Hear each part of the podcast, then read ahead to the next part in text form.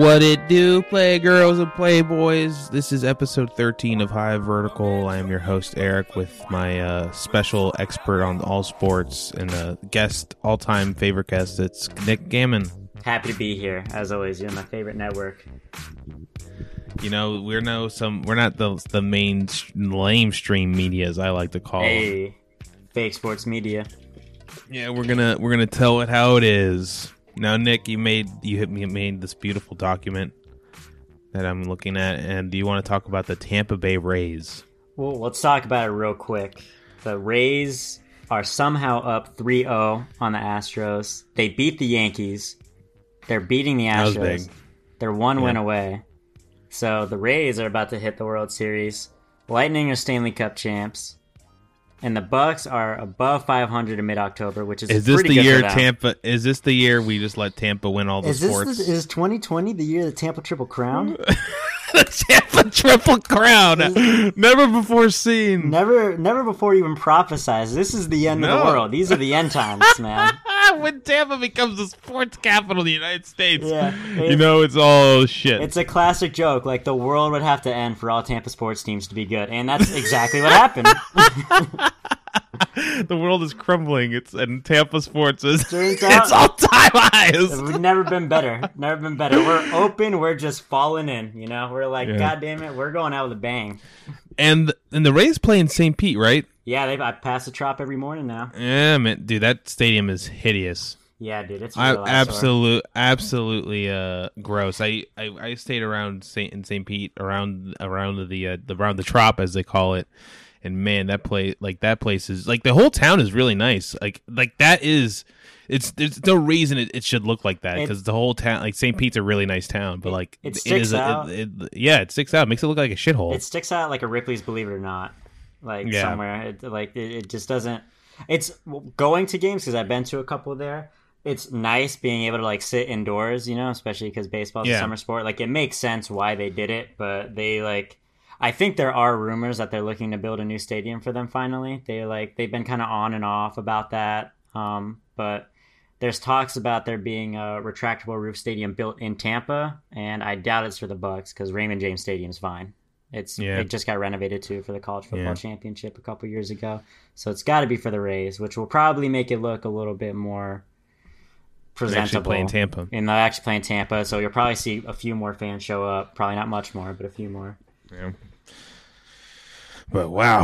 All right. I had no idea that we were this close to the World Series. I knew the Dodgers were playing. Yeah, they're they're blowing it. Um, I haven't watched any of their games. They're Just gonna be blowing honest, but they I know that the whole thing is that the Dodgers blow it every year, and they're doing it again. They're down 2-0.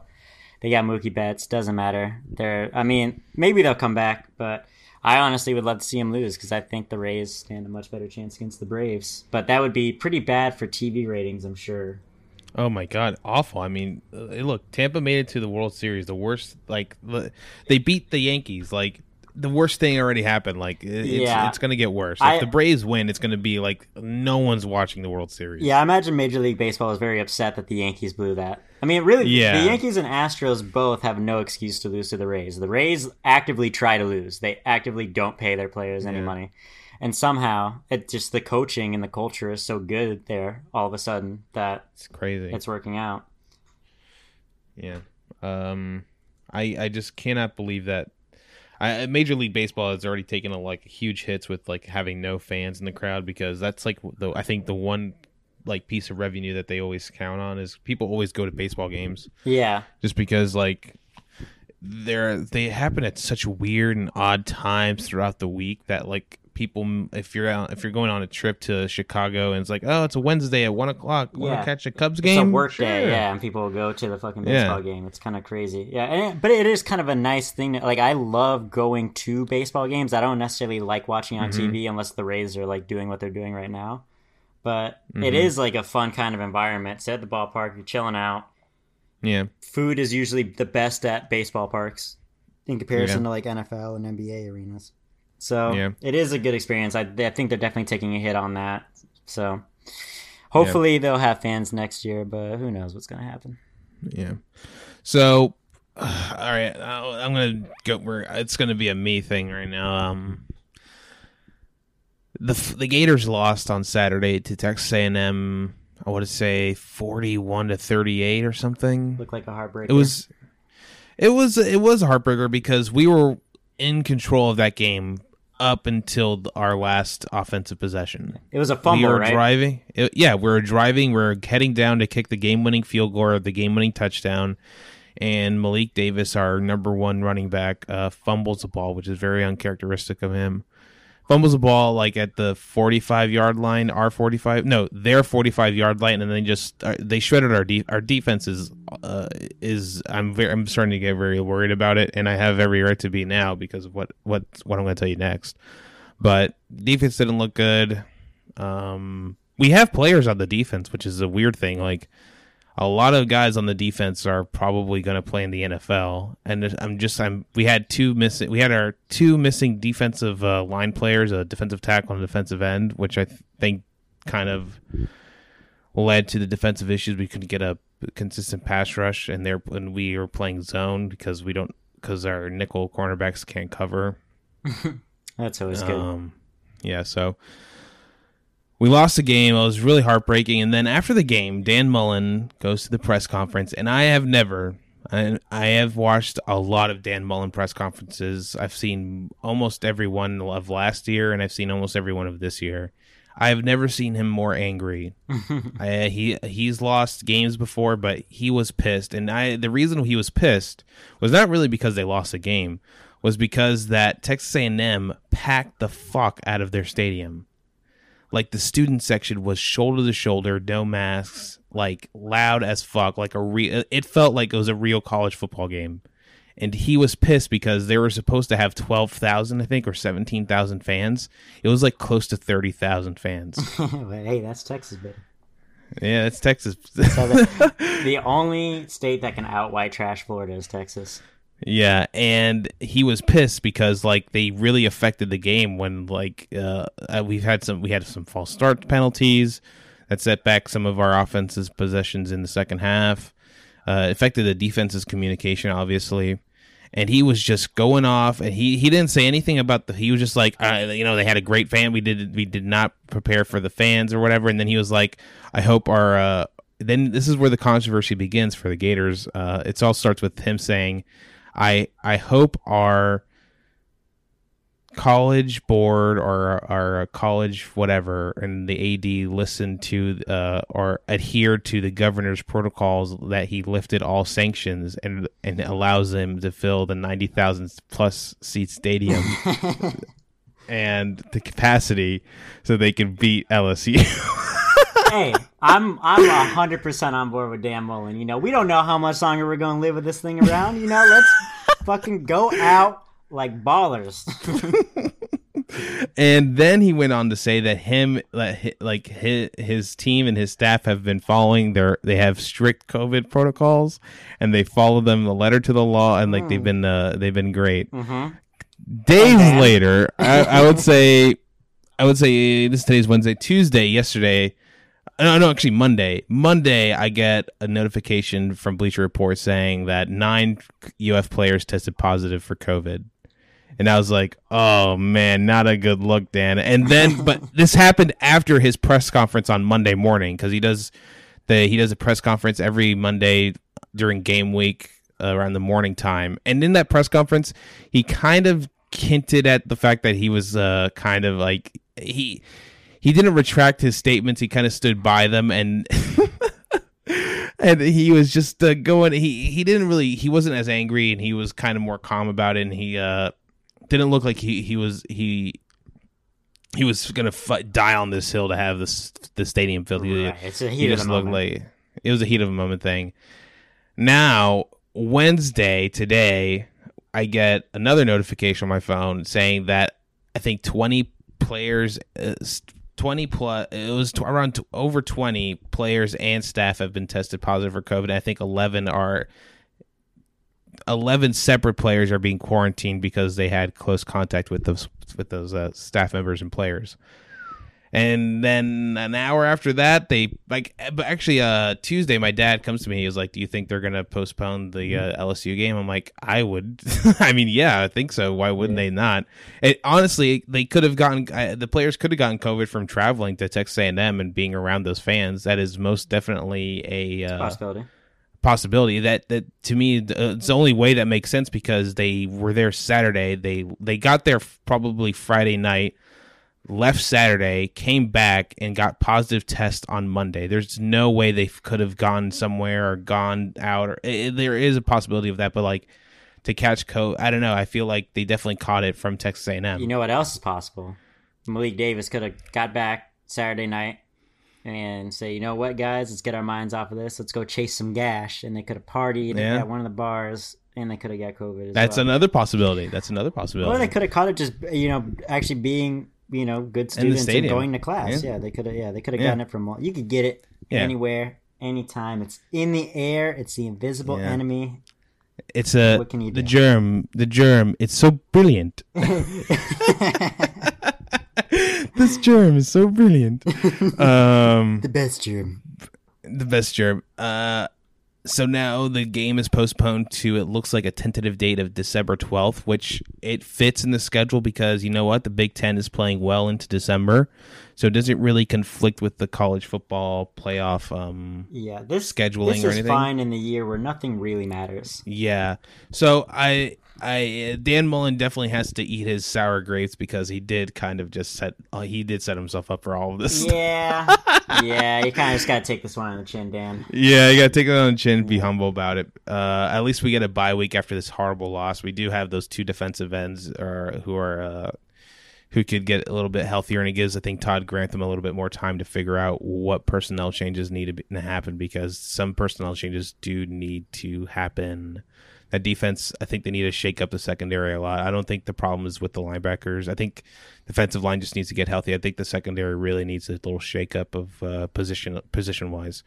So that's that on the Gators. Uh, I think our next game, you see that uh, that's on the schedule. That's not LSU, and LSU just came off a really bad loss to Missouri. Yeah, that I mean, there, there's some weird shit going on. I I think it fits into my theory that it's the defenses that are going to struggle more with with this weird Yeah, offseason than the offenses. Yeah. we talked about it. I think a couple weeks ago. These it the contact on the they don't they don't get to hit as much as they do in practice, which is okay.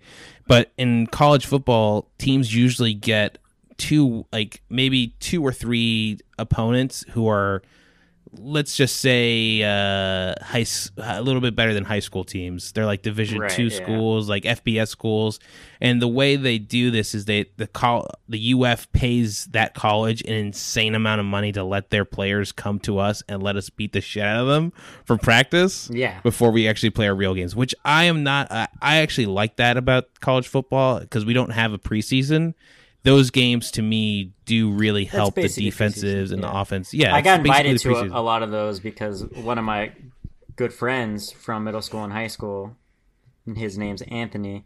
His family had season tickets to Gator games, and they like had a certain amount, but like not all the family would go to the shitty games like that. So they would bring me to those games, and yeah, they it was actually really funny. One year they lost to like Fordham or something. And that's when I found out I that they that, paid yeah. them because they're like, I can't believe we paid this team this much money to fucking beat us in our own stadium yeah but it, those are good kind of learning experiences just to like get your shit together whether it's like at the beginning of the season or sometimes they have them at the end but it's a good way to like keep your momentum it's like like you're saying it's Yeah. basically like either preseason or even like a soft bye week it's like we're just Yeah. gonna go out and run this basically scrimmage against this team that we're way better than yeah and kick shit out of them now the now the uh the our next game is against Missouri at Florida, and that's the October twenty fourth. So it's a week away. Uh, it's going to be a week away from Saturday, and that's going to be a big game for the Gators, just because Missouri is coming off that win. I think they're going to play another game, another SEC game on Saturday, but they did beat LSU like in a shootout. So it's gonna be that's gonna be a really big bounce back bounce back game for us because the Missouri offense is pretty good, and uh, the Gators defense needs more practice. And I think we can because our, our offense to me can stand toe to toe with any offense, even Clemson. No doubt in my mind, our offense is stellar. Yeah. players everywhere. I'm looking at your scores, Um, and you guys have scored 51, 38, and 38 in your first Yeah, three games. like- That's pretty damn good. Yeah. Yeah, our offense is uh, Dan Mullen had I think this is his best offense. Our defense just needs to come together for us to actually do something. But after we play Missouri, we have another bye week and then we play uh, Georgia on November 7th. So Gators get a little we get if we can tackle this uh no pun intended tackle this uh this COVID thing pretty well within this week and get back to work next week to face Missouri, we could be setting up for a really good Georgia Florida game, which they're calling uh the largest coronavirus party outdoor party. yeah, that. Uh, what's it normally called? It's like uh, the, the, lar- the world's party? largest car- cocktail party. Yeah, world's largest Corona party. Yeah, there's definitely going to Yeah. be some cases that spawn from that. Oh yeah, Jacksonville, Florida. Get ready, you're about to become the epicenter. Yeah, Florida. the third wave. Florida is straight up the new guinea pig for like, let's try the Sweden method after we see that that didn't work out that well. but like, let's just do it.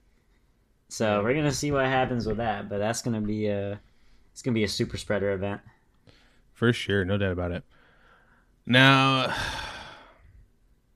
I don't really want to talk about this, but we're going to talk about it. We have to talk about it. Um, I wrote a joke my- for my- it too, so I gotta, I gotta plug that in. All right, I'll, I'll set you up for it. Okay. Um, we didn't. When, when was the last time when we talked? Did they play a game yet in, the, in the finals? I think Played one last game, two time games? we talked, it was after game three. I want to say. Okay, So I think it was like two one. all right. The Heat lost in the six game series to the uh, Los Angeles Lakers. Congratulations to LeBron and congratulations to LeBron because it was LeBron versus the Heat there for uh, the last two games. Um, I got to say, I got to give my props. I think Anthony Davis played the best third quarter I've ever seen any play anybody ever play in the game one.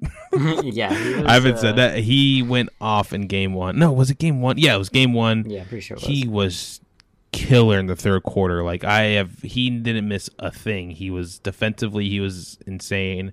My shout out to Anthony Davis. He he is definitely uh, deserves to be a champion with the Lakers, but fuck every other player on the Lakers. I hate Alex. I hate Alex Caruso with every bone in my body. what about Rondo? I cannot. St- I all right. You know what? Uh, excluding Rondo, you know I, I like Rondo. I thought Rondo was actually the third, obviously the third best Laker. He Yeah. was insane. He was like his in. rebounding really, and his assists and his uh, driving to the basket really helped LeBron when he wasn't on the court.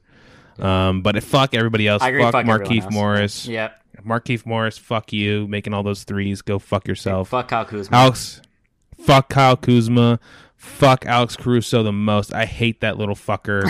He's. I really hope he gets traded to the Detroit Pistons and we never have to hear his name again. Uh, he can go suck an egg, carry like hanging off of LeBron's nuts the whole time. Um, Best seat in the house. Fuck Frank. Fuck Frank Vogel, that piece of shit coach. I hate Frank Vogel. He a- anybody on that Lakers coaching staff could have been the head coach of that team and won that championship. I could have Fuck Frank Vogel. Yeah. Fuck Frank Vogel. He is a piece of shit. The only thing he did was bench Dwight Howard in Game Six. Good move. That was the only that was the only good move he made. And honestly, that was a fucking should have done that to start the whole series. That idiot. well, he needed Dwight to Um, take out Bam first. Oh fuck Dwight Howard. Fuck that piece of shit. Fuck Dwight I Howard the hate most. that. Fuck Dwight Howard and, and fuck Frank Vogel and fuck Alex Caruso. Those pieces of shit. I I honestly I would never refer to Dwight Howard as a champion. Sorry, Dwight, and fuck you, Frank Vogel. You piece of shit. How dare you even fucking step foot on that court? I hate you, Frank Vogel. You suck. Based off your Oh. response, man, I can't wait till the Heat play the Raptors next year in the playoffs, and you got to deal with Nick Nurse. Bro, Here's the thing. Nick Nurse is. I. I here's the thing. I. he's I- a I just- cheat. I- he's a cheat. I is. hate Frank Vogel. I don't know, man. Like I hate Frank. I could. Just, he's just like standing there watching. He complains just as much as LeBron does. Oh, fucking His. Uh, don't even get me Nick started. Nick Nurse Uh, is I- fucking Mike D'Antoni on steroids. Oh my god! And Nick Nurse's stupid face whenever he gets like whenever Kawhi or uh, someone gets a foul. Oh, and Frank Vogel. Oh, let me. Here's here is an example of why Frank Vogel is one of the worst NBA. I, I can't. I can't. I, I in the in the first quarter of one. I think game one or two.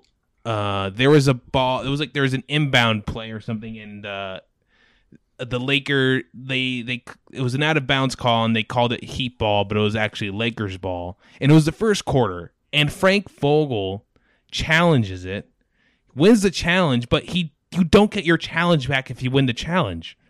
So he just wasted his challenge in the first quarter of the game when he could have used it later on the game when there were actual calls that could have been challenged. I, I just I cannot explain to you how bad of a coach he is. LeBron carried him is going to carry him for the next couple seasons. I'm, I wouldn't be shocked if Frank Vogel gets fired after the next season. Honestly, well, I, I had a I had a bad feeling about Frank Vogel. What really turned me off is that he actually went to the NBA about the officiating in the Nuggets Lakers series. That That's is some weak such shit. horseshit. That's some weak shit. I'm like that because I know that like Brad Stevens or Erik Spoelstra would never do that shit. So That is some chump shit, dude. yeah, fuck.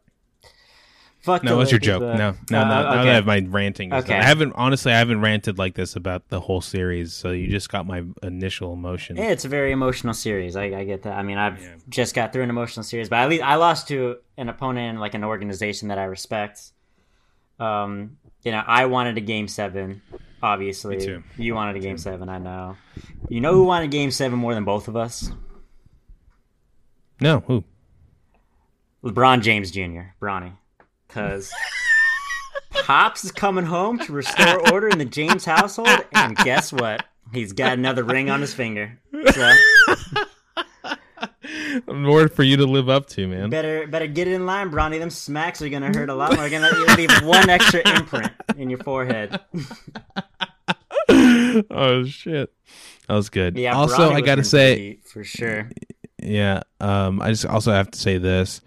I thought the Heat just looked so gassed in game six. They looked so tired. Jimmy Butler looked like a shell of himself. He played one of the greatest games, I think, uh, one of the greatest duels in the NBA Finals history between him and LeBron in game five. Awesome game. Uh, to me, that was like, at least I got that moment. At least I got that where we, like, we actually won the really close competitive game. I can hang my hat on that. I think that is one of the things that's unanimous across the board. Like, regardless of how you feel about either team or the series in general, like everyone agreed that Game Five was a great time. Maybe not Lakers fans, but I think they can look back on it now that they've won the whole thing yeah. and be like, all right, that was a classic game. That was like LeBron versus Jimmy. You don't get And too Jimmy many of those won. games anymore, and Jimmy won. Like Jimmy put the team on his back. dude, when they're playing defense on each other, going back and forth, they were like that was an awesome moment. That was really cool. And you you have to feel good about even though it's like it, obviously you want to win it all. I mean, I've been there. I want the Celtics to win it all, but you have to feel pretty good about how things panned out. Like Jimmy became a bona Yeah, fide I- like I- top don't get me player. wrong. I'm happy. I'm happy the whole season happened. I like. I hap- happy about everything. Like I just sad that we lost. Like it's.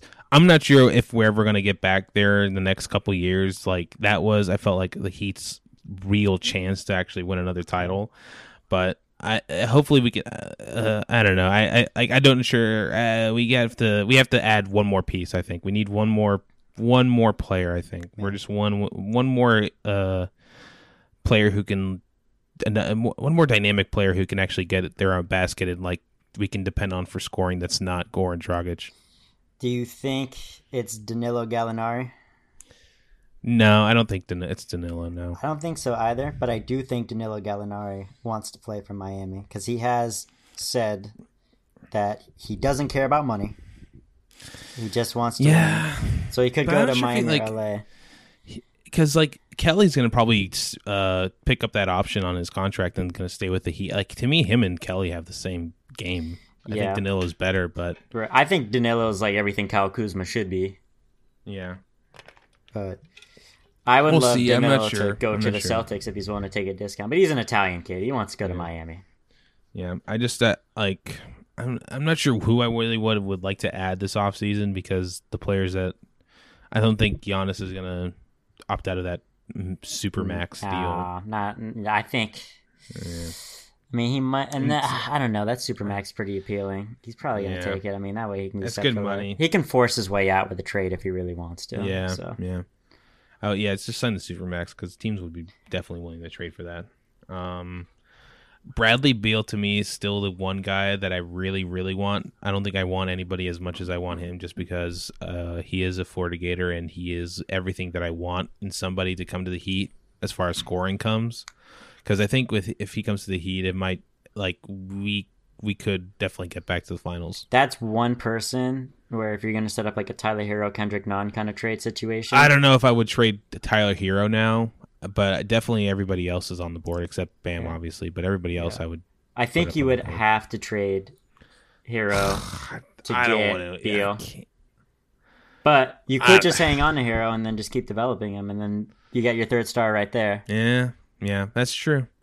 That that that is true. You know what? I I, I hope the Heat kind of stay home this offseason. I want to re-sign Goran to a nice one-year deal, a nice big money deal for him, and I want to sign Jae Crowder again, and then probably just add a couple, maybe like a one more piece, uh, I think maybe like a free agent. I think adding Millsap would be good for you guys. I do. I think you'd fit with the Celtics really well too. But I think like money wise, you guys could pay him what he needs just for a year, and then Yeah. if you know like Bam gets hurt, you can stick Millsap as like a small ball five in there, and you don't have to like resort to Meyers Leonard. That is true. I wouldn't be opposed to signing Millsap to a one-year deal. No, Yeah. I would not. I wouldn't mind it. Because y- y'all are gonna still wait to see what the deal is with Giannis. I mean, that's definitely Yeah, I think that's where the Heat. I think we should wait for the 2021 free agency market. I don't think we should. Sp- I think we should give the nice big contract. We could give nice big contracts to Jae and Goran and still be under the cap and still make a run at Giannis in 2021. So we just got to be. We just can't give away like we can't give Goran a four years, a four year max deal. no, no. He's You- he's gonna have to take a hometown discount to. Stay. Yeah, but I think yeah, I think yeah. he'd be down for that. Honestly, I mean, there's not gonna be a ton of money to go around. There's like, No, and there's definitely not a better big thing. situation to go in. Yeah, you're gonna see a lot of guys staying home, and the and the Heat have to actually draft a player this year. They, I think we have like the 27th pick. We have to draft somebody because we can't trade this pick You're right. because we traded the uh, pick for Goran when we traded for Goran that one time. So we have to draft somebody, but I wouldn't be surprised if we drafted somebody and then traded him to another team for something, So, for an asset or something. we got cash. we got the draft on November 18th, Yeah, and then free agency I think starts unofficially a week after that. And then we don't know what's gonna happen. I was listening to the Bill Simmons Yeah. podcast recapping the uh, finals, and he said he talked to somebody in the NBA, and that Mm-hmm. they legit do not know. I don't know either, man. I like COVID. I think it's gonna be. It's gonna. They. I think the NBA honestly has to wait for this election, Yeah, just because I think it's. It, it is definitely if Trump wins, I think they we'd probably see a season where we're there. The arenas are open, maybe, and maybe some arenas are. Oh, they're tra- fan, teams will be traveling to each other. There wouldn't be another bubble, which I don't think the NBA wants another bubble. They can't. I don't that's think they can afford it. No, that's not Yeah. sustainable. I mean, yeah, you Yeah. can't ask people to, especially because there's going to be some trash ass teams there. Like the Knicks are going to have to go into the bubble and play. Like you can't, and no one's going to want to stay in that bubble. Like No. you're going to see a lot more Lou Williams type cases. Like Yeah, I don't think the- I don't even, yeah I don't think the players want to do another bubble. I don't think that owners want to do another bubble. I, I think everybody wants to figure out a way that we're how the NFL is doing it, which is honestly it looks like it is crumbling every uh, every week. It, it Yeah. seems like something is up, but and also the NBA. There's so many more. It's so many more games than than uh, the NFL. Like games on a like there's so many more moving parts in that in that whole mechanism for the NBA that I, I honestly have no idea what they're gonna do. And when does the season start? Like it's it, it everything is such torn. It, it is a mess. yeah, they want the owners want. they want to start after Christmas, right? Well, I think now it's gotten pushed like easily into January, if not February. And Mm-hmm. they, they still want to do an 82 game season. They want fans there, but they want to like condense the 82 game schedule so that they still end in June, which is just asking for terrible injuries, soft tissue injuries, Yeah. all that. That's not that. I think they're going to have to either just get used to the fact that they're on a different schedule now, or you need to shorten the season. I don't mind them being on a different schedule. Like, let's say if they start in January or like Christmas or something like that, and they end they in August. in, yeah, that actually work because then they wouldn't run into the NFL. yeah, you fill basically the dead air of the summer because, like, ah, that would be awesome. yeah, I think it'd be great. For some reason, they're averse Yeah. to that, but it's like you might like the NBA in that window of like You're not competing. Mar- you're probably yeah. competing. You'll be competing with March Madness in March, and you'd be competing with uh, probably playoff football in January. But that's that's it, and no one really watches the first couple weeks of the NBA anyway. Yeah, like basically you could do your All Star week in April or something like that, and then once the All Star break hits, you have all eyes on the NBA, and then it's all eyes on the NBA until August. You have like four or five months where like the ratings are gonna be fucking insane. Yeah. It's it's gonna be the hottest ticket. So they should just do that. I don't know why they're so. I, I feel like it's probably the Players Association that's more married to like that schedule Yeah. because they like they want to go to Cabo and shit in like July and all that. They want to do all this different Yeah. shit. I feel that. I mean, you still go fucking Cabo's still nice in August. It's still nice, and, and a lot of the motherfuckers aren't even gonna make it August anyway. It's basically like LeBron has to decide where he wants to go on vacation and when, and then Yeah. they can base it around that, I guess. Mm. Or let's say you can do All Star Weekend in Cabo. You could do it, yeah. make you it could, like an. You can make it two weeks in Cabo. yeah, you could have like the cartel sponsor the All Star game. Um. Did you hear that they canceled the Pro Bowl? There's no Pro Bowl this year. Oh no! Are you sad? oh no! No! yeah, I don't. Yeah. Oh no, we don't get to go to Orlando this year. Oh shit, dude. Do you think LeBron hates Orlando now? Just like, do you think most NBA players like never want to come to Orlando again? The ones who were in the bubble the longest. They probably don't. They're they're they probably walked out when it was still October. Like, is it still ninety five degrees outside? That's fucking insane. Yeah, I I like I I I would be fucking I would never if my kids like let's go to Disney World I'm like fuck you. yeah, I mean, you spent the greater part of twenty years in Orlando. You don't like it. yeah. No, fuck you. But I mean, LeBron. I, I, I imagine when like when LeBron stepped out of that plane and like w- was in uh, Los Angeles, he was like, "Fuck yes." Yeah. I'm like, "Fuck yes, Uh, dude. This fucking weather rocks." yeah, but I bet they're also like you know. Put your mask on, go home. They got like led to uh led to their house by armed guards and uh Yeah. locked in.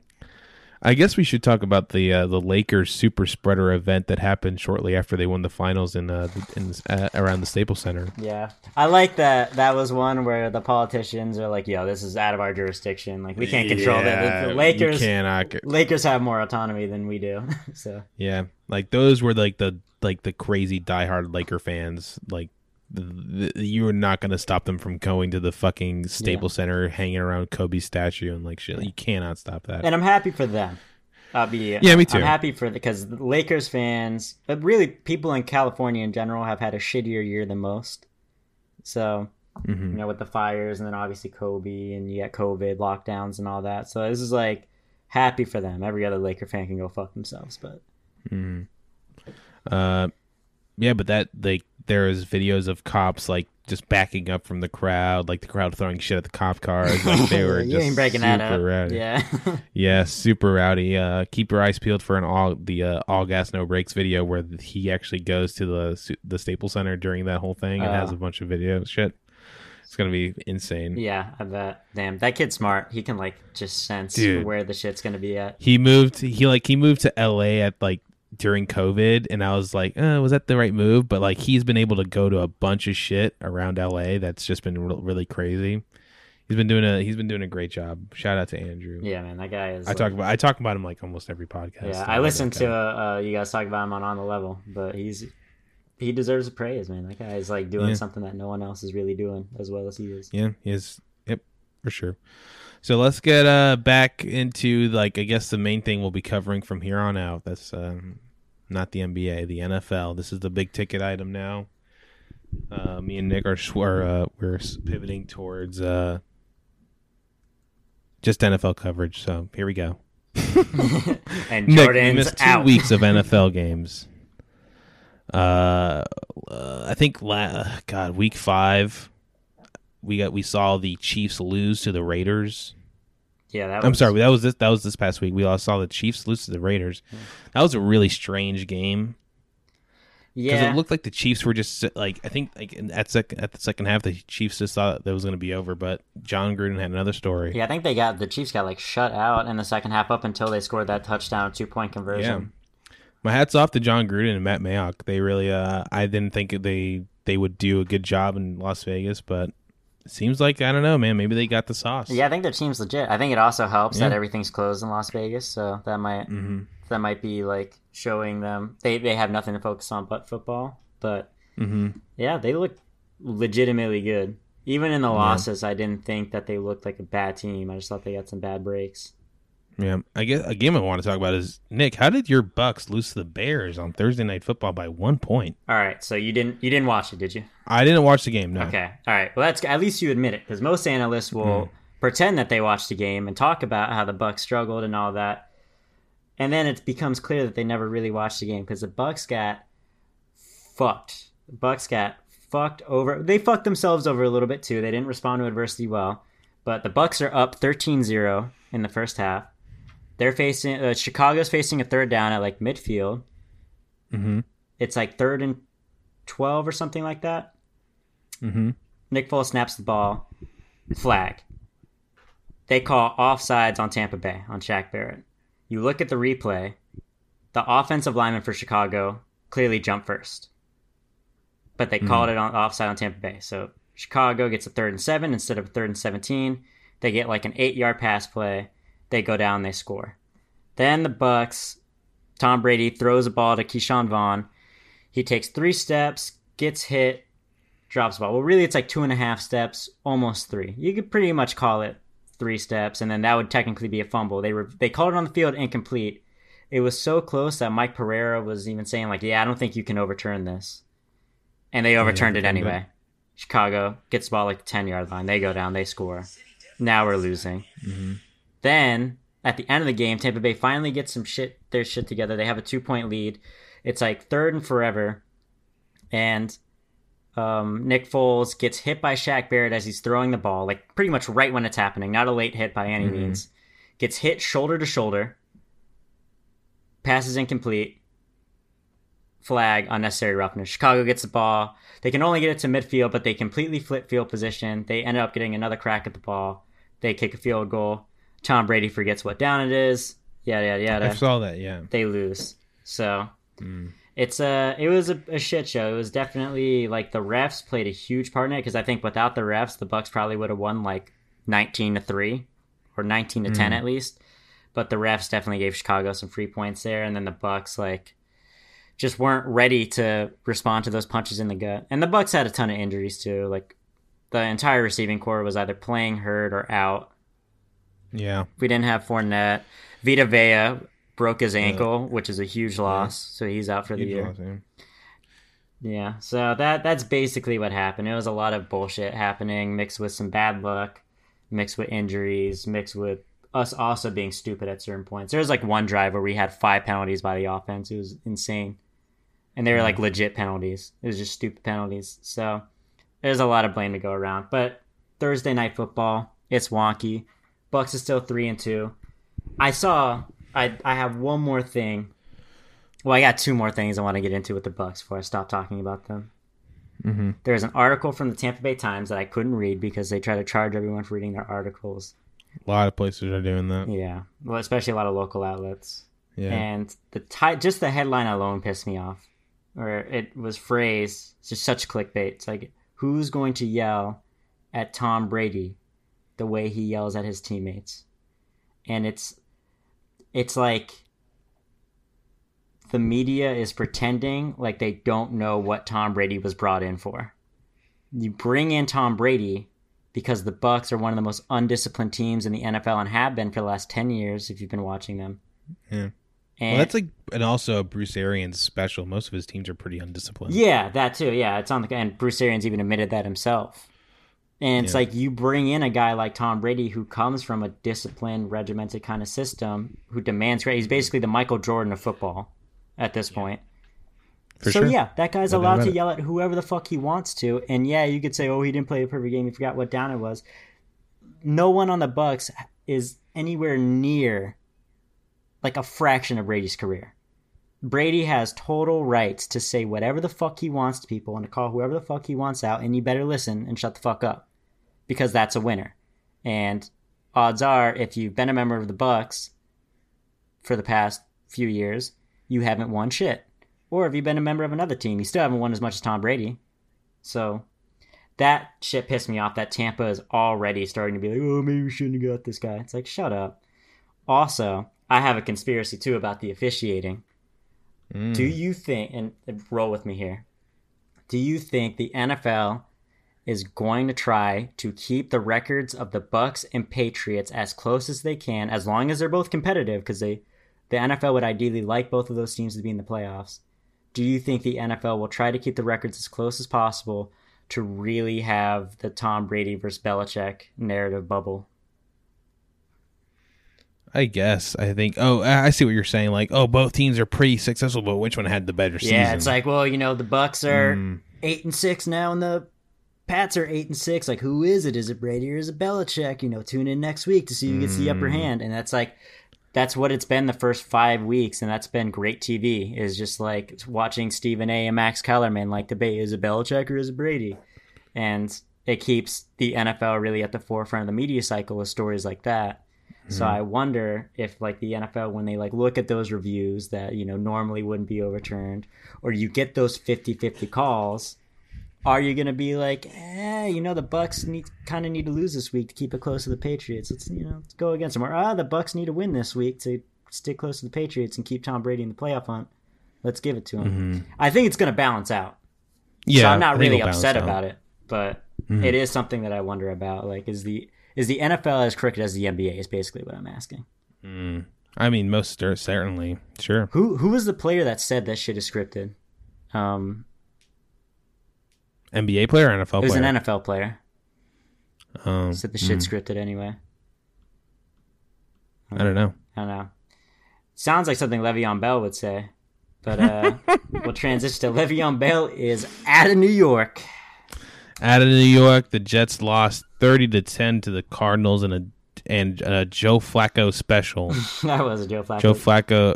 Joe Flacco started for the Jets over Sam Darnold. Sam Darnold has a shoulder injury that he's uh, pretending that he has, so he doesn't have to play for the New York Jets for the rest of the season. Smart man. Smart man. Uh, man, if I was him, I would nurse the fuck out of that injury yeah. for as long as I it possibly. It doesn't feel could. quite right, Doc. It doesn't feel quite right. I, I, just I can't get the ball out. Yeah. Oh, no, you know, every time I get around Adam Gase, it just acts up. Yeah. And uh, Le'Veon, that was Le'Veon Bell's last game. He's been uh, him and Adam Gase have been going at it for the last, uh, I would say, the whole this whole season, off season. They've been just going at it. Uh, Adam uh, Adam Gase just, just doesn't know how to use players at all. Doesn't really understand uh, the fact that Le'Veon Bell signed a huge contract with the Jets and that he would like to play. Adam Adam Gase coaches like a play behind every game. Like he calls Awful, the play yeah. that he should have called on the last play. Yep. Yep. It's, That's exactly what his problem is. He's and I, he's still a head coach. He's still the head coach for the New York Jets. and disaster. it's just a matter of probably next week when he gets blown out by the Miami Dolphins that he's going to get fired.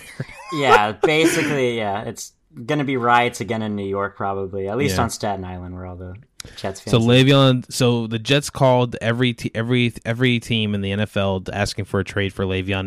No, all they were asking apparently for was a seventh round pick, and no one said yes. I love it, classic Jets. It's the principle, the yeah, principle of the principle. Matter. I saw an article so, about the Bucs. They're like, can Tom Brady lure Le'Veon Bell to Tampa. It's like how many running, Why? how many running backs do we need? Do need? How many running backs do we really need at this? Like I normally no. am for it, but fuck that. He should no. go to Arizona. Honestly, the team that just beat them. Yeah, they could use. I think I don't know. I think he should. Uh, uh he definitely is going to resign with another team this season. People are putting the Dolphins in that category. I'm not sure if he would like want to come to Miami because our offense we can't honestly we can't run the ball at all. We have we have Myles Gaskin, a uh, fifth round pick out of Washington, who's our lead running back over Jordan Howard. Over we we paid him nine million dollars. He's been playing pretty good though. I I, I, I gotta admit he'd probably be a really good uh, uh second string running back. I could, but I could see it. But I, I I would be very indifferent to the signing if we signed him. I'd be like, ah, okay, I guess. But then we have Jordan Howard on this two year contract, or what? He's gonna like just have him and not just be paying him to do nothing. Probably. And we're not gonna get tr- shit for trading him. And like, I don't know. Yeah, I think I, I could see Le'Veon going somewhere else in the division just to spite the Jets. Yeah. That was a pretty ugly marriage. I, I, could see him going to New England for sure. Yeah, I, I could see Belichick taking him on. I mean, I think yeah. Kim and Cam would be pretty fun to watch play together. Yeah, yeah. Uh, but that's Le'Veon's news. I think we should he should be signed by next by the, our next podcast. I wouldn't be I would be shocked if he wasn't signed. Yeah, he's too talented. And he's not a character concern by any means. No. So no, in terms of like coming from Pittsburgh, he was like probably one of the higher character guys. Yeah. Uh, let me think. Hey, let me see on these other games. Uh, Dan Quinn fired for Mhm. losing to the Panthers. Now that what they're zero and five now, zero and Yep, six. 0 and 5. Long overdue 0 and firing. Yeah, terrible, terrible start. Dan Quinn's out of the out of the Atlanta. And guess who's replacing him? Who? Raheem Morris as the interim. Really? He's back. I'm happy for Raheem. I'll, I'll be very interested to see how that Atlanta team plays behind Raheem. Just more so to see like what Raheem learned after hmm coaching the Bucs way too early on in his career. He was kind of put in a position to fail, and uh, yeah, I want to see how he does. I'm I don't want the Falcons to do good, but I'm rooting for Raheem because he was always a stand-up guy in Tampa. So hope he does Man. I hardly remember his tenure in Tampa. it was pretty forgettable. Was it before the guy from Rutgers or after? He was before the guy from Rutgers. He was like like the first two years he was like developing the young team and then Josh Freeman had that one good year and then everyone on the team got hooked on pills in the Greg Schiano era and it all fell apart. Uh, yeah. okay. Uh, let me see. Oh, the, the Texans got their first win under uh, the oldest coach in the to ever coach in the NFL, Romeo Crennel. Yeah. We didn't talk about Bill I O'Brien getting fired. Oh, Bill O'Brien fired. He's It out. totally slipped my mind. Bill O'Brien out as G. They fired their GM and their head coach. Yeah. um, two birds, one stone. So what's the two birds one stone? Uh, or would it be uh, one bird with two stones? Probably one bird with two. They just kicked his ass the fuck out Yeah. of Houston. Which they should have. I, here's they they they never give your head coach the GM position. It's just too much on his plate, man. being a GM is a full time fucking job, and being a head coach is a full time job. You can't expect them to do both. Yeah, you can't like every. So that's what's so annoying about the Belichick tree is like sometimes guys are just like they're a little too on their high horse. Come from the Belichick. I think Coach Flores is like really the one guy that has come Yeah. out of New England where I don't really feel like he thinks he's holier than thou. Maybe Matt Patricia Yeah. in Detroit too, but that's not working Yeah. out. And I, I will say about this about Coach Flo, he he's since his first press conference, the Belichick thing has, has always been a question by the media, and he's always like, look, Bill Belichick's Bill Belichick. I'm Brian Flores. I'm going to coach my way. I'm going to take some. I, I learned a lot from from Bill, but I'm going to do my own thing here. He had the total right approach. I think he had the Mike Vrabel approach to it as well. Yeah, Mike yeah, Vrabel Vrabel's worked out too. Yeah, We'll talk about him later. Doing a fantastic job at Tennessee. Other than the fact that they're not following COVID protocols, but we won't get into that. yeah, but- you know, hey. what are you gonna do? Uh, what are you gonna do, huh? But Texans get their first win. Uh, I need the Texans to lose every game uh, for that for us to get for the Dolphins to get a nice high pick. Could be two top ten so- picks, at least one. I know, man. I know at least one, man, and it looks like I really hope it's the Texans because they did win. But I just I don't know, man. That team, I just don't like it. I at watched all. Red Zone, man. Jacksonville should have won that game. Yeah, man. It looked like they just got like they just uh, missed a couple of key plays. yeah, but they missed some field I don't think. Texans are that much. Yeah, the, the Texans are not as as good as like they they're not as good as that win indicates. They they uh they struggled to that thirty to fourteen lead. Yeah, they're definitely one of the worst teams in the NFL. Yeah, and jo- and like, look, you got to praise Chris Grier, Grier and that Dolphins front office for trading Laremy, getting a ransom for Laremy Tunsil and Kenny Stills. Like, we're like, if you look at the Dolphins' offensive line compared to the Texans' offensive line, Dolphins have three rookies starting on our offensive line, and we have protected him, protected Ryan Fitzpatrick better than they could protect Deshaun Watson, who is what making how much money now? Like, and it's like their franchise quarterback. They can't protect them. Yeah, that's. I feel so bad for. Deshaun. I feel like we talked about it in the last episode too. But Yeah, man. It's. I really mean, talented. Yeah, after you He see all the tools. what happened to Dak, which we'll also talk about later, yeah. you understand why he takes the money because there's no guarantee that you're going to make it through your next season. So Yeah. you got to take the money while you can. But I can't imagine Deshaun really wants to be there. I'm sure he like has no problem with the city of Houston and living in Houston, but the Texans organization Yeah. has been pretty terrible like the past five or so years. Yeah, they got to find a really a good guy, a good front office guy who's has a really good track record of building teams and building offensive lines and signing good players, kind of signing really good players. I think they'll find that person. Uh, the head coaching, they got to find. I don't know, man. They got to look.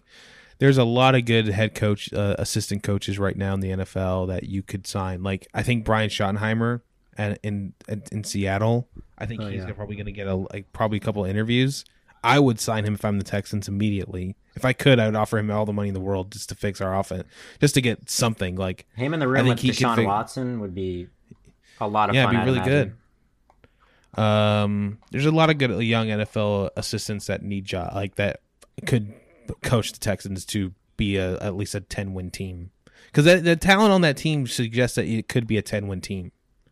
But the, I don't know, man. That defense, like I think JJ, they they got to trade JJ Watt Yeah. just for JJ Watt's sake because I don't think he needs. I don't think I want to see him playing on a. I don't like. I'm not a big fan of the Watts. I've said it a bunch of times, but I think they could get something out of out of training him. Oh, they definitely could. Yeah, I think J.J. Watt honestly is like. I think T.J. Watt's better than J.J. Watt at this point now. At this point, for it's sure. Yeah, no doubt about it. Um, so I don't know how much they could really net for someone like J.J. Watt. I don't know exactly how much he's getting paid, but I'm sure it's a little bit too much for him. But someone will Mm-hmm. take a chance on him just for the leadership. I think somebody who's like trying to make a Super Bowl run, who needs like some like who's had a defensive injury or just needs an extra pass rusher, definitely looking. I think he definitely he's definitely on the trade block before the trade deadline. Yeah. M Maybe the Bucs will pick him up with Le'Veon Bell and uh, Um, Sure. Joe Montana. well. Sure, Joe Montana's coming out of retirement. Come on back, super team. Yep. Um, let me see any other notable games. Uh, in the Battle of the Sewer State, the Steelers beat the uh, Eagles thirty-eight to twenty-nine. Uh, Steelers. Uh, I'm not man. I'm not sure about the Steelers' offense, man. I really don't understand how they scored thirty-eight points. Ben Roethlisberger looks so off to me. He looks really off on most of his throws. Uh, they look like they're going to make the playoffs, but l- I honestly I can't wait for the next time they play the Browns because I think- think, it's going to be a lot closer. I think that might, let me see. I have it right here. Yeah, that is this week. Browns and Steelers. Yeah. Sunday at 1. Browns Steelers. Yeah, it's gonna be a really good game. I think the Browns are better. to keep us. Yeah, at this point, I think the Browns are better. Uh, they they they let the Colts kind of come back with some stupid mistakes in the fourth quarter there, but Yeah, but they they persevered. I mean, I think Yeah. Philip Rivers and Ben Roethlisberger are pretty similar in skill set Yeah. at this point in their careers, so it's probably going to be a easy matchup. The Chase Claypool insane game. I don't think you're going to see a repeat of that. no, no, for sure. That seemed like I, I That Chase was, Claypool. that was team more like been- about the Eagles defense than it did about Chase Claypool. I think Chase Claypool has been having a good start for a rookie this year, and I I see good things in his future. But that was an anomaly, and I'm excited to Yeah. see who picks him up in our league. I want to know who's drinking the Kool Aid. I didn't even put in a claim for him, but I'm sure. uh, I, I just want to shout out Alex Smith for coming back. I mean, he uh, Yeah. Washington started Kyle Allen. He came out with a concussion, and Alex Smith came in and just he was. They tested that leg, man, because the Rams got after him. Yeah, that was only- so fucked up from Washington to do that to Alex Smith. Yeah, Because Kyle Allen was good to come back in the game, and they're like, nope, we're gonna let Alex Smith get sacked like idea. ten times, coming Yeah. back from a terrible injury. I feel so bad for his wife and kids who had to watch that bloodbath. His wife was visibly nervous. I know. I I was too, man. Because like they were like that. You're you're putting Alex Smith against Aaron Yeah. Donald and that defensive line for the Rams. Like, are you insane, Ron Rivera? I was, Has the cancer gotten to your brain? yeah, right. he just doesn't give a fuck anymore. He's like, if I'm going out, Alex is coming out with me. This is like- Riverboat Ron. I uh I saw his kids like cheering and all that. They're like seven, eight years old, so they don't un- understand. But his mom just or his wife's just there, like, oh boy, Yeah, poor girl. yeah. But he Um, survived. He got through the game. Yeah. I guess I'll plug. I put my Dolphins in here. Dolphins beat the shit out of the 49ers, 43 to 17. Return Game was Fitzmagic. honestly too. w- That score indicates it was more than a, that blowout. I think the Dolphins kind of just let them score that last touchdown. But Yeah, Dolphins impressive performance for Ryan Fitzpatrick. Let me just put let me just read his stats out because I I got to give my I got to give my props to my man Ryan Fitzpatrick. And I also I'm, I'm going to go on a tangent because we're going to talk about uh we're going to talk about uh the uh the Saints um Saints Chargers game and the uh the dick sucking that is happening with uh, Justin Herbert. um yeah. I like that kid though. No, I don't have a problem with him, but uh, well, I'll get to, I'll get I'll get to it. He's getting sucked pretty Hold dry. on. Yeah. Let me- God, let me find these stats, dude. Come on. Come on. Didn't Fitz have a perfect quarterback rating though? I feel like I know that much. Yeah. All right, here we go. 158.3. All right, so he he threw 20. He was 22 for 28. His completion percentage was 78.57. Threw for 355 350 yards, three touchdowns, had a 154 passer Mm-hmm. rating, only had two sacks, and he ran for eight yards. And uh, Pretty dude, I was watching the game and I was uh, I texted you before that I think we might see Tua Yeah. just just because I felt like uh I thought the 49ers were going to put up more of a the defensive effort was going to be a little bit better, but also I thought I was looking at it Fitz I was thinking about Fitzpatrick getting injured this game. But I, honestly, towards the end, I thought he was Tua was going to play just because there was going to be a blowout. But yeah, Tua that's what I thought too. Yeah, I thought it was going to be a. And I'm looking here at. Pro Football Reference, and Ryan Fitzpatrick has a nickname uh, that you know his nickname is Fitzmagic. But did you know about his other nickname, No, no. the Amish Rifle? That's pretty good. I love that name. That's pretty good. Yeah. Amish The Rifle. Amish rifle. Amish rifle. That's awesome. Then we'll be referring to him as, as that for the rest uh rest of his tenure for the Dolphins. The Amish rifle showed up, man. He was insane. He passed. Everybody got a share of the ball. It wasn't passing it just to DeVante Parker.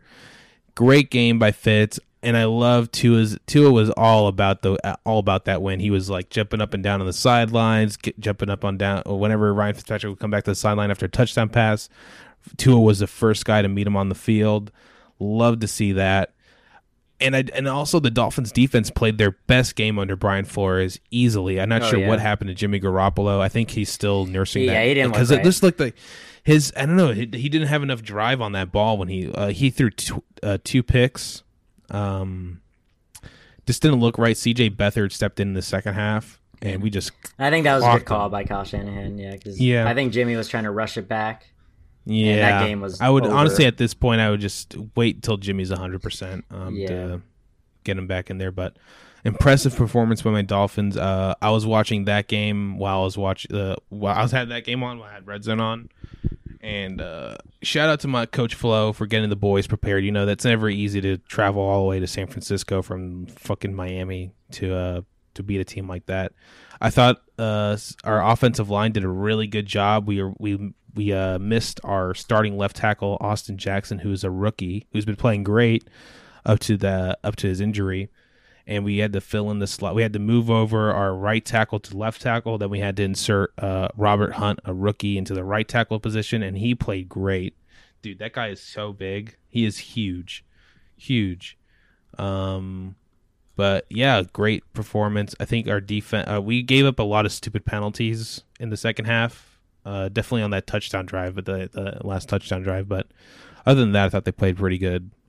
So happy for my Finns. We should. Uh, this should be the first of a two game winning streak. Yeah, you guys should be 500 by the end of the the weekend with Yeah, that's coming that'd up. be we'll be right, right back in the playoff race. Yeah, yeah, with especially with the seven spots available, it's not impossible by any stretch. Yeah.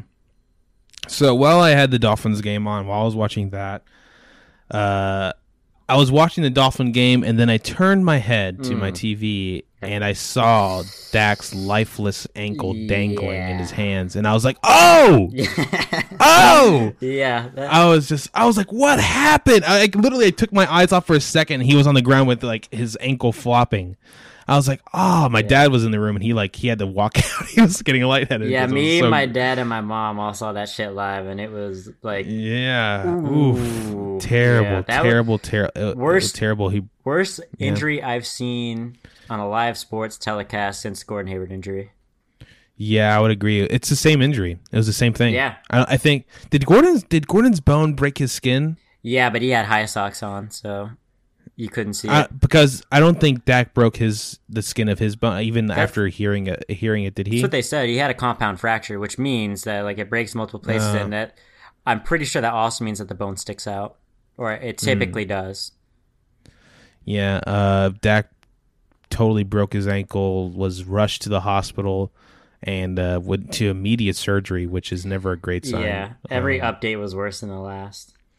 Yeah. Uh, here's a silver lining for Cowboy fans.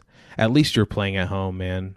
God, thank God you're playing in Dallas because he got the best possible care any any person in Dallas would if uh, getting that ankle repaired. Like they Yeah. probably got the best doctors in Dallas to do that ortho that that surgery. Yeah, So Imagine thank God he was at home. on the despite it being probably one of Dak's worst days of his life, which he's had a very rough past couple of years. Yeah, but yeah. despite it being one of the worst days of his life, that doctor is probably pretty stoked. He's like, "Yo, I get to fucking fix Dak Prescott's leg. Like, if you're a doctor in Dallas, that's like the dream gig." Yeah, yeah, man. You're gonna probably get a call from Jerry Jones thanking you for f- fixing Dak's uh, ankle. And you also better not fuck up. You can't be like you know Butterfingers Chargers doctor. You got to be like on your shit no, because they you know they got the best. They got the guy. They got the best guy to do it. No doubt no one gives it. a fuck about the Chargers, but you will straight up get murdered in Dallas if you fuck up this operation.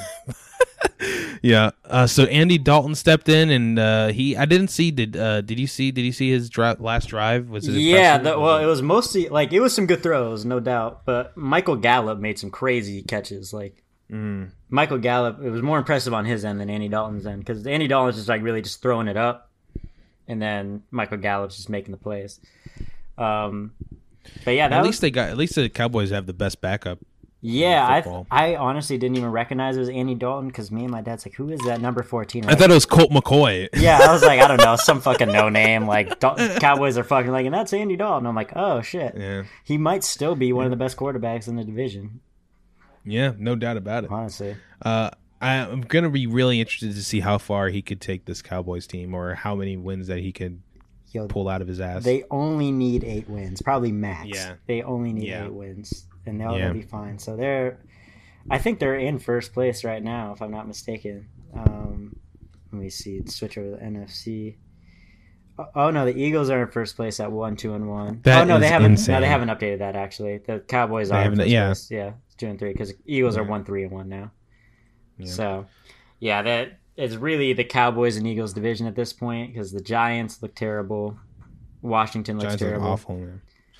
Giants, but here the Cowboys defense is just horseshit. Is. the Giants are like the like, I think they had the lowest points coming into the into that game, and they scored thirty four points. Like that shouldn't that shouldn't have happened. Yeah, Daniel Jones, like, like that offense for the Giants looked competent for like moments. Yeah. of try- There's definitely games where you're like, or definitely moments where you're like, oh, that's still the Giants. It's still Daniel Jones. But Yeah. there are a couple moments where, oh shit, the Giants are doing some stuff. So it was Yeah, that defense. Yeah, that's terrible. And now that you don't have someone that can really go off for like 400 any and Yeah. every game, I mean they're they're in a rough spot. But the good news is they're in the worst division yeah, they still they still have five more games against that division, so yeah. they they got probably five more wins lined up. Yep. Um, moving on to I think that to me that I thought the most enjoyable game was Seahawks Vikings. I didn't catch that one Uh, actually. Really, really good game. Um, Minnesota looked like they're tackle like, handling it from the first half. They they they shut out the Seahawks in the first half, which is really impressive. They were at home, Yeah, and then the Russell Wilson and that offense just went off twenty one points in the third quarter. Like that's imp- that's really impressive. yeah, I heard they scored in like six points. succession of like ten minutes real time, like yeah, touchdowns. Yeah, crazy. really impressive stuff. And then to cap it all off, he just went down the field for a game-winning drive on a fourth down, I believe. Uh, threw a touchdown in the red zone to to DK Metcalf for the win. Awesome play, really, uh, really. If you haven't seen it, really, uh, textbook Russell Wilson, like fitting it into a spot right before DK got there. Great pass, game winner. Seahawks are at five and oh. zero. Yeah, they're undefeated. Yeah, I think Undefeated it's them, Seahawks. the Titans, um, Packers. I think that's it. Yeah. And then uh we could talk about so here we go. Chargers and the Saints. Now I'll give credit Justin Herbert played a great game and like throughout the whole game people were like, "Oh, did the Dolphins make the right choice in drafting Tua?" Ah, Did- oh, uh, I'm like, "Oh, shut the fuck up, dude." Like I I I cannot stand people who said that or who are who even compliment even think about that. How, like Tua hasn't played first of all. And you and and Justin Herbert wouldn't be playing if it wasn't for some doctor fucking up Tyrod Taylor's like uh, pregame uh, Yeah. shot or whatever. Like so, first of all, throw that all out the window. Justin Herbert played a great game, no doubt about it, but he still lost. Like it was He's still he 0 and didn't 4 win- as a starter, I think. yeah, still zero and four as a starter. I So I don't, I can't, I, I, I- can't with people who say the Dolphins chose wrong and like That's classic uh, sports oh, media pundit because they like they're just basically taking the gamble that they're gonna be right in a year or two, Yeah, and they're Yeah. they're like they don't know because no one's seen Tua play since the injury except for the Dolphins. Yeah. So Yeah. they're just really hedging their bets, like, oh, maybe it's Justin Herbert, and then that way they look like they had the right take at the time when it. Oh, I call Justin Herbert being a star. And a lot of them could probably end up being on freezing cold takes. I don't know. I think Justin Herbert's the real deal. So I think it's always going to be a discussion of like Herbert and Tua, especially playing in the same conference. Mm-hmm. But Justin Herbert's got to win some games first before getting like lavished with all this praise. for sure. Um, and then mon- uh, Tuesday night football, everyone's favorite Tuesday night football, Bills Titans. How the fuck did the Titans, Titans win? kick. I don't know, man. I don't know. So, Titans killed the the Bills for uh, 42 to 16. Titans were just unstoppable every quarter, just looked like scoring 7, 14, 7, 7. yeah, they uh, Re- That, that was really really strange because last episode I don't think COVID hit the NFL yet. Like, yeah, the Titans. Yeah, now the Titans are in. This, go go for it. Tell us. Break it down. well, yeah, the after shortly after our last episode, I think it was like the next day. It was reported that the Titans had I think like eight cases of COVID, which ballooned into like twenty four. They had to postpone a game. The Patriots also had postponed games. Basically, like the schedule has changed vastly because of COVID. So this Titans Bills game gets moved to a Tuesday night. Titans, I don't really think have truly been in the facility for like No, they haven't. more than It's maybe been a, day or two, if that. More than that. I think it's been a week. I don't think they've been in there. Oh no, yeah, I don't think they've been there. Yeah, for like about a. I think they got in a little bit last week, but maybe not even that. They barely practiced. Yeah. It's mostly been Zoom sessions because there's just been even as recently as this past Saturday, there was positive COVID test. They're going up against the Bills, who have looked incredible all year, undefeated Yeah. teams. Titans are undefeated too, but they've looked like a very lucky Yeah, undefeated yeah, team, very lucky, where yeah. they've like barely beat some shitty teams.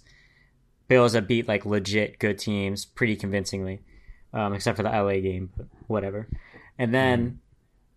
the Titans come out with like basically no practice, no reps, bunch of guys on COVID reserve, can't play, and fucking smoke the Bills, smoke them. Yeah. It's Smoked them. I wonder how I important think practice the Bills really probably. is. Yeah, I think the Bills probably took didn't weren't playing. I think they thought it was going to be a cakewalk with all the. I think so too. stuff. Yeah, I think they weren't quite ready to play. They also had to play last week. Like went to Vegas, and they probably weren't sure what was going to go on with this Yeah. game. They they probably didn't even think it was going to get to that point. And then all of a sudden, they're like, "Oh shit, we really do have a game to play."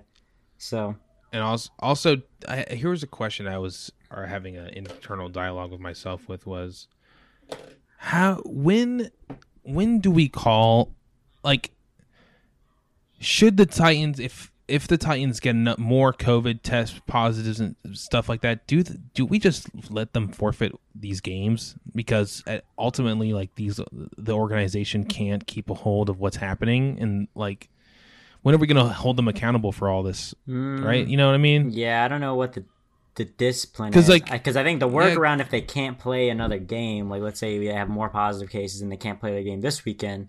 Then the NFL has seriously considered adding another week or two to the end of the season. That's what I. That's what I've been hearing. A lot of rumors about a week eighteen. Yeah, week 18, probably week 19 too.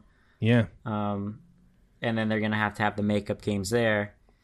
But yeah, there there does have to be some kind of punishment if the investigation concludes that they're not following protocols, which that's what the whispers are. That Yeah, it's what I. Th- that's like they had. There was uh, people were saying that Ryan Tannehill and a bunch of players were at, at like some high school f- working out and doing drills and stuff when they were supposed to be in quarantine.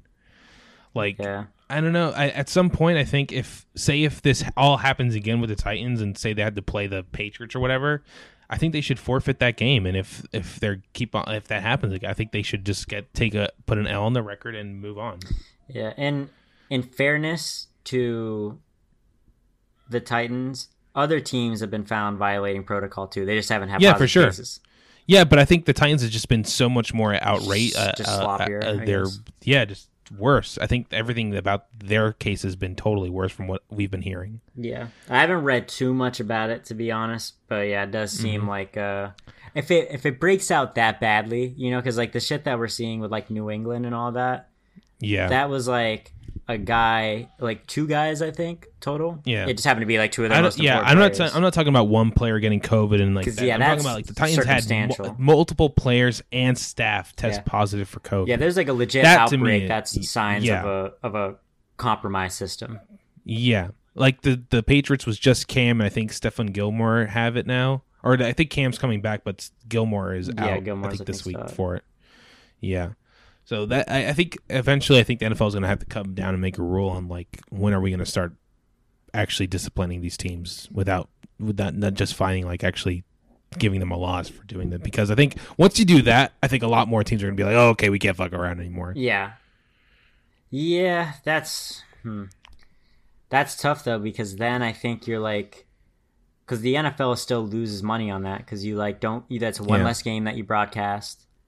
You know that's the the league is really they're running the season not just because they love football and for the love of the game. They're doing it because they need money and they can broadcast these games. And it, like even the Titans had fans last night, so Yeah. they're still selling tickets. Um, So they kind of need these games to go on. That's why I think it's it's likely that the that teams could get individual like heavy fines, but I don't think that they would let any games go unplayed. I think they'll just add them on to the end of the year. Mm-hmm. Unless it, I guess, yeah, unless it gets so egregiously bad. But I think it, it would have to be beyond one team. I think it would have to be multiple Yeah. teams where it's just out of control. And then they might just have to shut the whole thing down for a bit and hit pause on it. But they'll bring Yeah, it back. which is I think nobody wants that. So yeah. Now, before we move on to week six, I'm going to take a quick pee pee break. So you won't actually hear this break, but I am going to go take a pee. Should I stop recording? No, you're fine. Keep recording. Okay.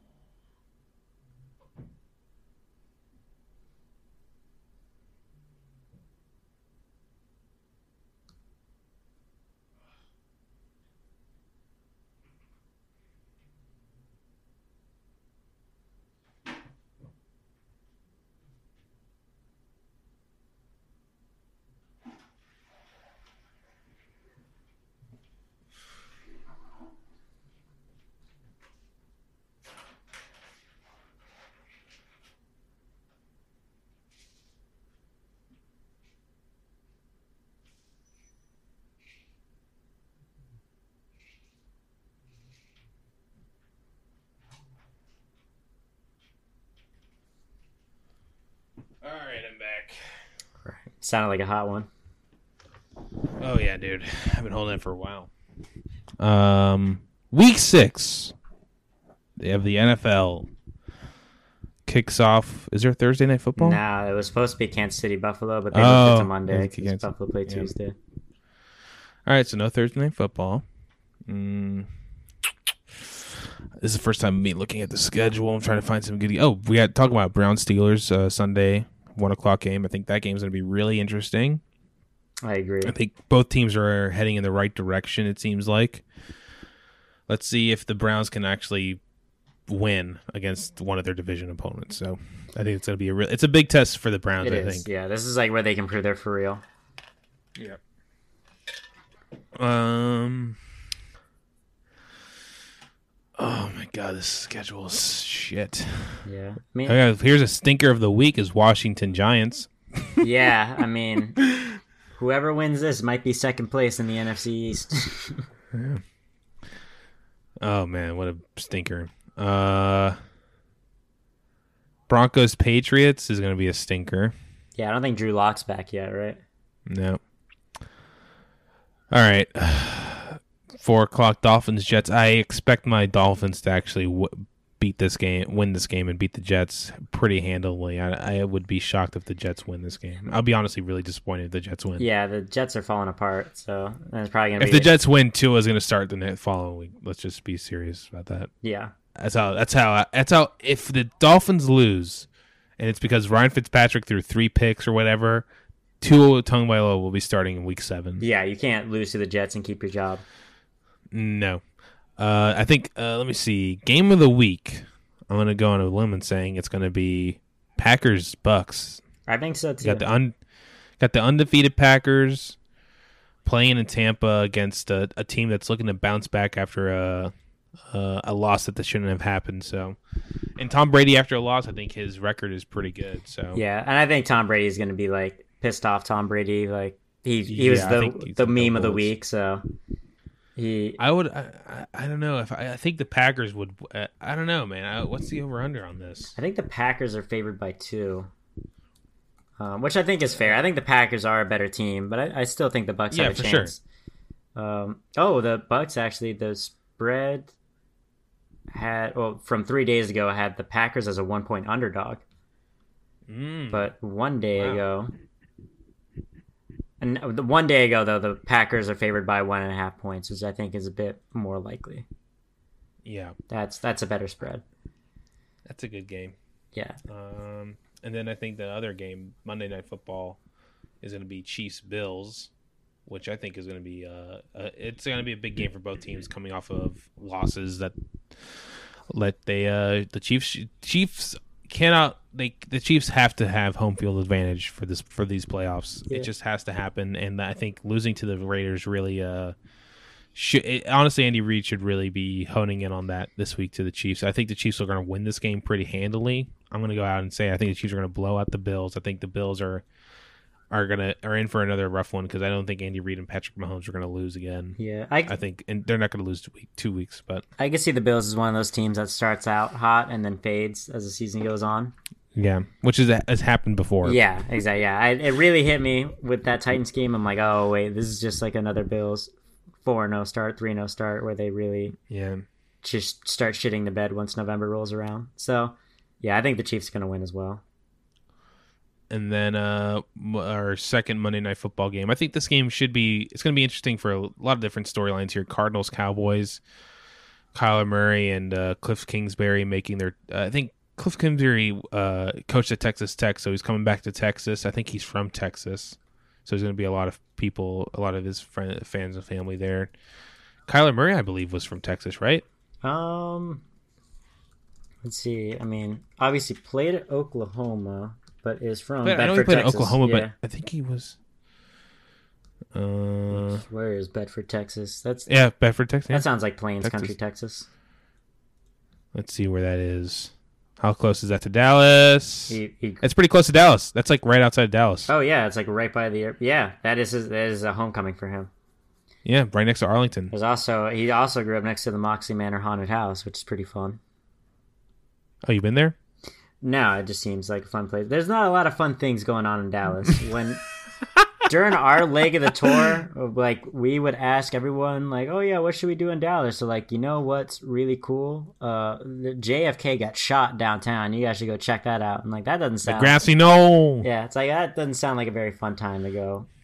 Fucking see where JFK got his brains blown out. I mean, he's, Yeah. I'm not seeing JFK get his brains blown out in person, so why would I want to go see like Mhm. where that happened 50 years ago? That's not fun. Uh, also, it's Andy Dalton's first start for the Cowboys after Dak's injury, so there's going to be a lot of interesting stuff here. I think the I think I'm going to give my edge to the Cardinals. I don't know. I just I, I like what I like what I see from Kyler Murray, and I think the Cowboys defense is just ass. And I don't know. Yeah. I'm not sure if that Cowboys offense with Andy Dalton can keep up with uh, Kyler and Cliff. Yeah, yeah. Kyler's gonna rip him up. Yeah, I think. Uh, I think that's a win for the Cardinals as well. Here, this is actually to me a really big game for if I, I, I think the mark the mark of a good quarterback and a good team is when you actually beat the opponents you should you should beat and not actually allowing them to actually have a chance. That's the mark of a really good team and a really good quarterback. And I think the the Cardinals did that this week when they beat the Jets. Like you should have beaten the Jets and you beat them by a lot. That's exactly what should have happened. I will say though, and the Cardinals I got to disagree with you on this because I watched and that the Jets losing that it was more the Jets shooting themselves in the foot over and over and over and like terrible red zone Joe Flacco, terrible play calling. That the Cardinals gave them plenty of opportunities to get back into that game, and they just didn't. The Jets just couldn't do it. They just fumbled away every opportunity. The Cardinals, I think, like the week before that, lost to the Panthers in pretty Yeah, ugly yeah. fashion. Yeah, pretty ugly fashion. That's what I'm saying. I think I like what I see from Kyler. Like he had, he, there was a drive where I think he just threw it up twice to Deshaun Watson. And I'm sorry to the uh, DeAndre Hopkins, and like both those plays were awesome. And I I got to see more of that from him. I got to see, I just got to see him become like we got to win this game, and we're not gonna we're not gonna let them have a chance because the Cowboys have been like they've been down and out in every game and have been given multiple chances to come back, and they've done it. So, and they did it last week against the Giants. So, uh, I think the Cardinals they can't let the Cowboys come back. Yeah, like, they have to show they have to show some sort of backbone, especially with no Dak. There's really no excuse for it. Yeah. So, yeah, yeah, if they can win that, and then they, I, I think next week they have the Seahawks, which they're probably going to lose. So if they're going to stay yeah. in this playoff hunt, they really, really have to win this game against. Yeah, Dallas. they got to beat Dallas. They got to beat Dallas. Has to happen. Um, and that's it for week six. Um, a lot of stuff happened. Look, our schedule is a little bit different now. Nick is uh, working stiff. Uh, mm-hmm. We can't record at uh, our usual time, so I think we found. Is this going to be a, a optimal recording time for you going forward, Nick? Probably, yeah. Like Tuesday or Wednesday at three thirty is probably going to be pretty good for me. All right, I'll work my schedule around that. So uh, we should see you either uh, Thursdays or Wednesdays. Expect the new pod. So uh, thanks for listening, everybody. Nick, do you have anything else you want to say to people? Anything, any other topics or anything you want to bring up before we go? Uh, not really. I guess it's it's good getting back into it after a week. I mean, can't say that I enjoy working more than getting paid by the government to watch basketball all day, but but it's good to be back and you. have this hour or two. Yeah. Is your dad happy to get you out of the house? Oh, my dad's thrilled. Sometimes I wonder if I did this just for my dad. So, I, but now I'm the one that can't wait to really get out of the house. I've been wanting to get out of this house for a minute, so mm-hmm. we'll see what happens. Right. Move to St. Pete, city, city of champions. City of champions, city of dreams. All right, everybody. We'll see you next week with some uh, more uh, more sports talk. You know. Bye. We love you. See ya.